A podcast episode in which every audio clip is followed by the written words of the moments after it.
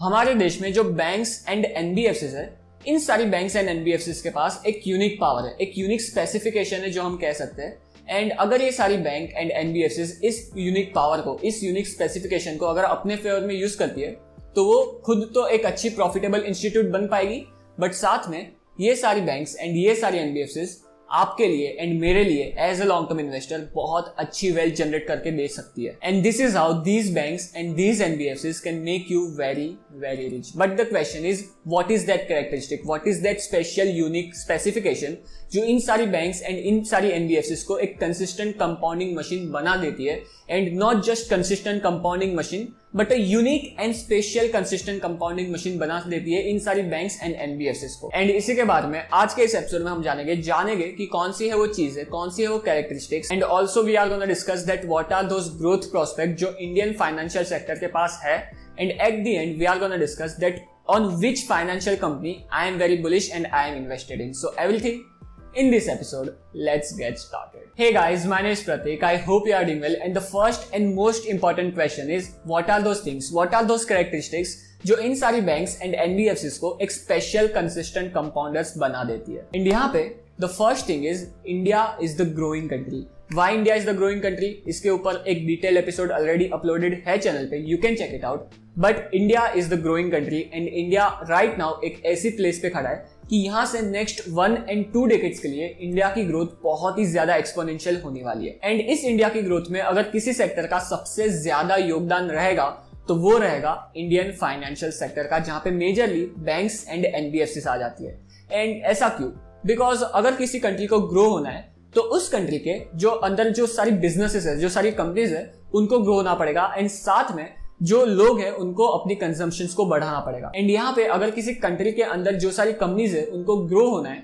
तो majority of time in सारी companies को कांस्टेंट पैसों की रिक्वायरमेंट पड़ती रहती है। एंड ये जो कांस्टेंट पैसों की रिक्वायरमेंट है वहाँ पे भी ज़्यादातर टाइम ये सारी बैंक्स एंड एनबीएफसी इस कांस्टेंट पैसों के रिक्वायरमेंट को फुलफिल करती है by giving them loans and also मेरे आपके जैसे लोग अगर कंजम्पशन बढ़ा रहे, इसका मतलब ये है कि इंडिया में ये सारे लोगों के पर कैपिटा इनकम बढ़ रही है, ये सारे लोगों के हाथ में ज़्यादा पैसा आ रहा है। एंड अगर लोगों के हाथ में ज़्यादा पैसा आ रहा है तो वो पैसों को कहीं पे तो स्टोर करना पड़ेगा ना उन्हें। And the most secured place जहाँ पे लोग पैसा स्टोर करते हैं, वो हो जाते हैं banks and this is the reason why जहाँ पे we are a huge economy of 1.4 billion people and still यहाँ पे इंडिया में फ़िज़िकल एसेट्स में ज़्यादा लोग अपना पैसा रखते हैं. फाइनेंशियल एसेट में बहुत कम पैसा आता है इंडिया में. एंड ये जो पैसा है, वो धीरे धीरे बढ़ने ही वाला है. इंडिया की आने वाले फ्यूचर में next one and two decades में जो ग्रोथ है, वो बहुत ज़्यादा एक्सपोनेंशियल होने ही वाली है। एंड इस ग्रोथ में अगर सबसे ज़्यादा ग्रो कोई सेक्टर होगा तो वो हो जाता है इंडियन फाइनेंशियल सेक्टर एंड ये सारी चीज़ें जब साथ मिल जाती है, जहाँ पे India is the growing country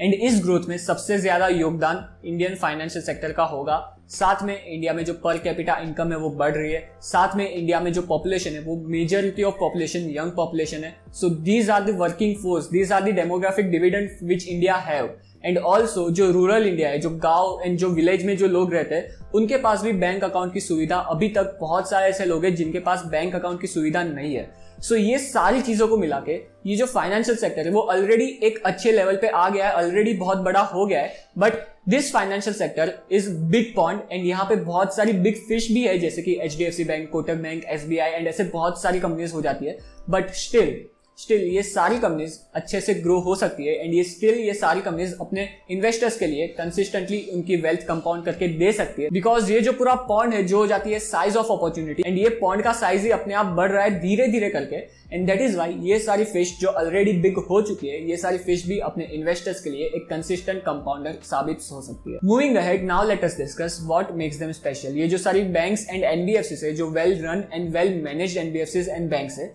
ये सारी बैंक्स एंड एनबीएफसी क्यों एक स्पेशल कंसिस्टेंट कंपाउंडर्स बन जाती है? जहाँ पे जो मैन्युफैक्चरिंग कंपनीज़ है, वो भी अच्छी अच्छी कंपनीज़ होती है मैन्युफैक्चरिंग कंपनीज़ में भी एंड यहाँ पे भी काफ़ी सारी ऐसी कंपनीज़ है जो कंसिस्टेंट कंपाउंडर्स है। बट ये जो सारी बैंक्स एंड एनबीएफसी है, ये एक स्पेशल कंसिस्टेंट कंपाउंडर्स है। एंड क्यों ऐसा हो जाता है? Because the first thing is यहाँ पे return on capital employed is of no use and that is why for banks and NBFC that is good because that brings more money for them and ये सारे पैसों को लेके अगर bank and NBFC उसको अच्छे से अलोकेट करती है किसी ऐसी जगह पे जहाँ पे वो जिस जिस कॉस्ट पे पैसा उठाया है, उस कॉस्ट से ज़्यादा रेट पे अगर लैंड करती है किसी को एंड ये जो बीच का मार्जिन है, ये सारा मार्जिन जो N I M net interest margin अब कहते हैं, ये उस बैंक या फिर एनबीएफसी का प्रॉफिट हो जाता है। एंड अगर ये साइकिल को बैंक अच्छे से यूज़ करती है अपने फेयर में तो ये बैंक कंसिस्टेंटली ग्रो कर पाती है. एंड ऑल्सो जब कैपिटल डायल्यूशन होता है तो जब कोई मैन्युफैक्चरिंग कंपनी कैपिटल डायल्यूशन करती है capital dilution mean let's assume कि किसी कंपनी के सौ शेयर मार्केट में ऑलरेडी ट्रेड हो रहे हैं हंड्रेड रुपीज़ के प्राइस पे एंड इस कंपनी को ज़्यादा पैसों की ज़रूरत है. एंड इस कंपनी को अभी राइट नाउ लोन नहीं लेना है तो दिस कंपनी डिसाइड्स के मैं अपने शेयर्स को बढ़ा देता हूँ। सो so, यहाँ पे लेट्स एज्यूम ये कंपनी मार्केट से पैसा उठाने के लिए 100 शेयर्स तो पहले से है मार्केट में साथ में और ज़्यादा 20 शेयर्स मार्केट में इश्यू करती है नए। एंड दैट इज़ वाई ये जो हंड्रेड रुपीज़ के प्राइस पे ये जो ट्वेंटी शेयर्स नए इश्यू है इसकी वजह से जो एग्जिस्टिंग इन्वेस्टर्स है उनकी जो ऑनरशिप है ये कंपनी में वो नीचे नीचे आ जाती है। एंड ये अगर किसी मैन्युफैक्चरिंग कंपनीज़ में होता है तो ये एक खराब चीज़ मानी जाती है बिकॉज़ कैपिटल डायल्यूशन नहीं होना चाहिए किसी भी मैन्युफैक्चरिंग कंपनी में। बट अगर ये सेम चीज़, अगर बैंक एंड एनबीएफसी में एक पर्टिकुलर इंटरवल में एंड ऑल्सो वेल प्लान तरीके से होती है तो ये capital dilution banks and NBFC के लिए एक अच्छी चीज़ मानी जाती है। And this is also makes this banks and NBFC special and last but not least ये बैंक एंड एनबीएफसी जो होती है किसी भी कंट्री में ये कंट्री की एक लीडिंग इंडिकेटर होती है, ये सेक्टर एक कंट्री का लीडिंग इंडिकेटर होता है, जहाँ पे we can assume that that अगर बहुत ज़्यादा लोन दिए जा रहे हैं बैंक्स एंड एनबीएफसी के द्वारा तो हम कह सकते हैं कि कंजम्पशन किसी कंट्री का बढ़ रहा है and that is why we can say that that future में इस इकोनॉमी की ग्रोथ अच्छी होने वाली है। एंड ऑल्सो वाइस वर्सा अगर किसी कंट्री में जो बैंकिंग सेक्टर है, जो फाइनेंशियल सेक्टर है, वहाँ पे जो लोन ग्रोथ है, वो डीग्रो हो रही है तो हम कह सकते हैं कि इस इकोनॉमी में जो ग्रोथ है, वो थोड़ी स्लो डाउन हो रही है स्लगिश हो रही है। So these are the things which makes Indian financial companies special consistent compounders जहाँ पे unlike manufacturing company return on capital employed को बहुत ज़्यादा इंपॉर्टेंस दिया जाता है मैन्युफैक्चरिंग कंपनी के लिए बट अगर फाइनेंशियल कंपनी है तो return on capital employed is of no use also अगर किसी मैन्युफैक्चरिंग कंपनी को अगर उधार लेना है, बहुत ज़्यादा उधार ले रही है किसी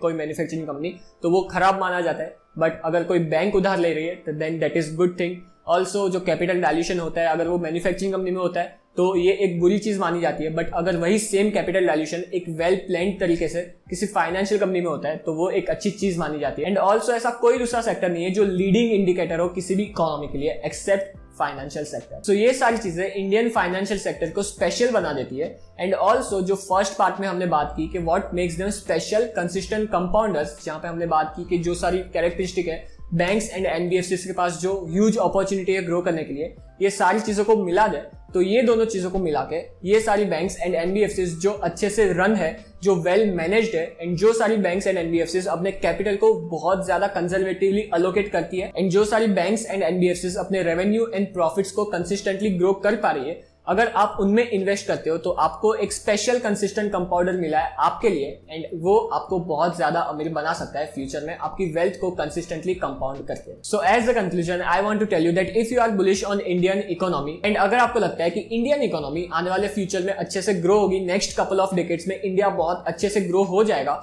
तो आपको आँख बंद करके इंडियन फाइनेंशियल सेक्टर पे भी बुलिश होना चाहिए because Indian financial sector is just like proxy against India growth story and अगर मैं अपनी बात करूँ तो इस एपिसोड में जो भी सारी बातें मैंने बताई, जो भी सारी इन्फॉर्मेशन मैंने आप सबके साथ शेयर की, इस सारी इन्फॉर्मेशन को माइंड में रख के मैंने जो कंपनी चूज़ की है फाइनेंशियल सेक्टर से, वो हो जाती है कोटक महिंद्रा बैंक एंड मैंने अपने पोर्टफोलियो का approximately seven to eight percent जितना कोटक महिंद्रा बैंक में इन्वेस्ट किया है।